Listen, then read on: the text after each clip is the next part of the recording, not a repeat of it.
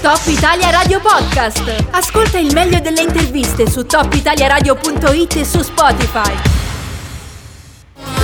Abbiamo sentito i maestri di sci, abbiamo sentito il presidente dell'associazione Valdostana Maestri di Sci, Beppe Chiuc. Adesso invece siamo in collegamento con il rappresentante delle guide alpine valdostane e presidente dell'associazione Guide Alpine, ovvero Ezio Marlier. Buongiorno Ezio, ben trovato, come stai? Buongiorno Riccardo e buongiorno ai radioascoltatori. Allora Ezio, faccio la stessa domanda molto banale che ho fatto anche a Beppe, pure a te, cioè come è andata la stagione invernale dal lato guida alpine? Bah, direi che insomma credo che sia un po' lo specchio di quello che è successo anche maestri sci, cioè eh, un inizio di stagione tentennante dovuto ovviamente a tutte quelle restrizioni che c'erano a inizio inverno e poi per fortuna le aperture ci hanno comunque permesso di poter eh, in un certo senso un po' eh, compensare eh, la situazione che era ovviamente abbastanza complicata. Questo non vuol dire che abbiamo fatto dei numeri eccelsi, però se non altro siamo riusciti a eh, a vivacchiare, a portare mm. a casa mm. il dovuto insomma, per riuscire a stare in piedi. Questo in una, in una stagione così complicata come, come, questa era secondo me già un ottimo risultato. Okay. Poi ovviamente adesso speriamo che eh, tutto questo ci porti ad avere un'estate che ci dia la possibilità finalmente di, di poter lavorare come, come si deve. Sembra che le prospettive siano mm. abbastanza buone anche se questi questi eventi degli ultimi, degli ultimi, delle ultime settimane, dell'ultimo mese, insomma, eh, sono molto preoccupanti e quindi bisogna vedere un attimino a medio termine eh, che cosa, quanto, influirà lo, sposta, influenzerà lo spostamento delle persone mm. eh, in giro per l'Europa, questo sì. Senti, tu hai detto eh, viva Chiare, solo per avere un, un'idea su come è andata, se eh, dovessimo paragonare la stagione invernale appena trascorsa con una qualunque eh, pre-Covid, eh, quanto rispetto a questo, quanto in meno o in più, insomma, c'è stato come lavoro per voi guide alpine? Posto che forse la categoria, questa è un'altra domanda che volevo farti, ehm, è la stessa numericamente, cioè si sono perse delle persone, delle unità lavorative in questi due anni di pandemia o siete rimasti più o meno lo stesso nucleo invariato? Beh, diciamo che siamo rimasti lo stesso nucleo invariato. Eh, abbiamo la fortuna, eh, confronto ai maestri sci, che eh, abbiamo avuto dei periodi di apertura che non erano strettamente legati agli, agli, impianti di salita quando sono stati completamente chiusi. Quindi se la pista di sci è chiuso cioè, c'è un, una marea di persone che pagano il danno, cioè dall'impianto a fune alla gente che ci lavora, ai maestri sci. Noi se non altro abbiamo la fortuna di poterci muovere anche autonomamente, eh, che ne so magari con le pelli di foca, facendo l'arrampicata, facendo la cascata di ghiaccio e in determinati periodi degli, di questi ultimi anni ci hanno lasciato un attimino aperti e lì siamo riusciti un attimino a tirare dentro un qualche cosina almeno per fare la spesa. Mm. Eh, ti posso garantire che dal 2019 eh, dovessi fare un paragone a oggi, mm. io credo che siamo intorno al 70%. Ok, ok, quindi comunque c'è cioè, stata un terzo un di contrazione. Mm. Sì, ma, eh, ma, penso che sia abbastanza fisiologico. Ecco. Sì. Bisogna vedere adesso se questa contrazione è dovuta solo ed esclusivamente alle cause Covid oppure anche adesso a questi eventi che si stanno che si stanno susseguendo. Ecco. Ti faccio ancora qualche domanda Ezio, un'altra che mi interessava molto, me ne parlavi un po' fuori onda, riguarda eh, questa figura dell'accompagnatore di media montagna, eh, so che su questo ci sono forse delle novità interessanti. Sì, si arriva finalmente ad un nesso dopo, dopo tanti tanti anni di tentativi, eh, grazie anche a questa giunta regionale all'assessore nostro di riferimento Giampier Pisciarda che ha voluto fortemente questo, questo passo.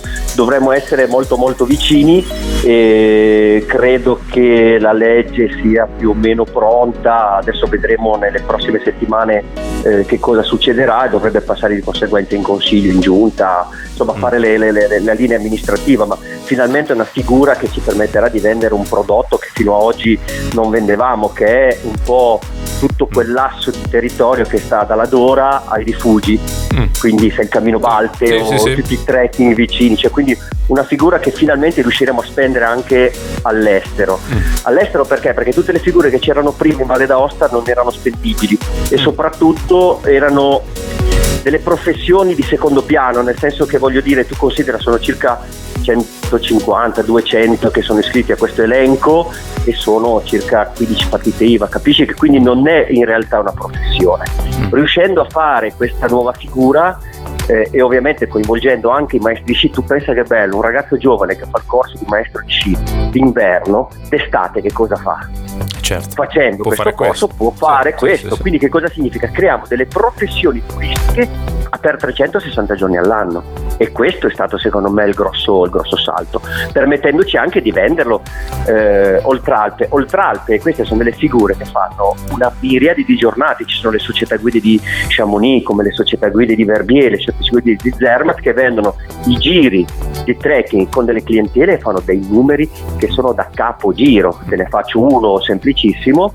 L'altro anno la società guide di, di Chamonix ha venduto qualcosa come eh, 6.500 tour di Mont Blanc, Mm. la Valle d'Aosta 3.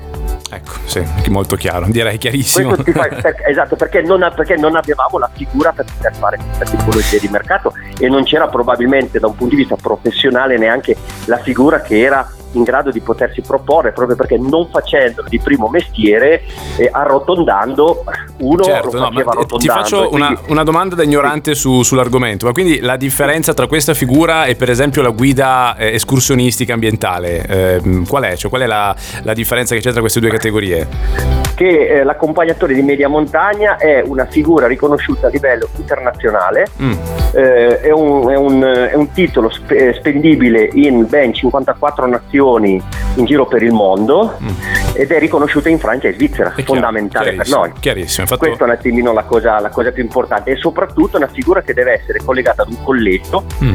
che sarà quello che sarà il nostro ente, quindi il collegio delle guide alpine della Valle d'Aosta e questo lo mette sotto un cappello professionale certamente con un, con un peso decisamente più grande. Molto chiaro, proiettato anche sul mercato europeo, quindi questo è Ma è molto importante. ma è fon- ma è Senti, l- fondamentale, l'ultima domanda è Ezio, poi ti lascio. eh, Sì. Volevo chiedere anche a te come ho fatto con Beppe e il tuo parere, insomma il vostro parere anche come guida alpine su tutti questi progetti no, che sono in cantiere, Cime Bianche, il qui, il recupero del Col de Joux. Ecco, eh, voi siete immagino insomma favorevoli all'idea di investire su questo, Eh, la pensate in questo modo? Beh, gli impianti di risalita per le guide alpine sono una risorsa fondamentale, Eh, ci dà la possibilità di accedere alle alte quote in maniere chiaramente molto meno invasive dal punto di vista eh, fisico come prima cosa e soprattutto ci dà la possibilità di poter utilizzare il nostro, eh, come si dice, il nostro, il nostro territorio eh, decisamente in maniera più ampia. Evidente che siamo favorevoli a, ste- a queste, a queste- a queste aperture, Mm. è altresì evidente che siamo ovviamente favorevoli al fatto che questo qua venga fatto però in una maniera non troppo invasiva Mm. eh, per quanto riguarda il territorio, perché per noi il territorio è fondamentale, ma se non andiamo avanti, se non eh, capiamo quanto è importante eh, fare concorrenza ai nostri competitor principali che sono giusto qua vicino, a un'ora da noi, Sì. eh, saremo tagliati fuori completamente. Cioè io immagino un domani un prodotto Valle d'Aosta con tutti gli impianti uniti che si propongono a livello internazionale, cioè c'è un peso di marketing e di comunicazione che possiamo utilizzare che è enorme ed è questo il vero obiettivo che dobbiamo porci. Eh, capisco che eh, si debbano fare determinate cose, però comunque sia anche quello che viene a camminare nel vallone delle cime bianche Mm. non è che dalla città parte a piedi, viene su in macchina, Sì, viene certo. su magari col suo grande SUV Certo. o queste cose qua e devono anche capire che dall'altra parte in montagna noi ci viviamo e ci lavoriamo e ci mangiamo grazie a questo. Quindi attenzione, come diceva anche Beppe, a che cosa si fa, ma è fondamentale che comunque si vada avanti, si vada avanti, Mm. cioè la, la Monterosa e la Cervinia che si mettono insieme ma diventa un comprensorio stratosferico, la funivia di Pila che andrà fino al, al, al, al quiz eh, partendo direttamente da Osta, cioè darà la possibilità a tanti giovani di poter avere un posto di lavoro e di conseguenza di non andare via dalla montagna. Molto chiaro, eh, quindi sì, ovviamente con attenzione più possibile all'ambiente, però come linea Certo. generale eh, la posizione è molto chiara. Io Ezio a questo punto ti saluto e ti ringrazio, grazie mille per averci Grazie dato questo punto di vista. Ezio Marley, presidente Guida Alpine Valdostane. I was born in a city where the winter nights don't ever sleep. So this life's always with me. Top Italia Radio Podcast. Ascolta il meglio delle interviste su topitaliaradio.it e su Spotify.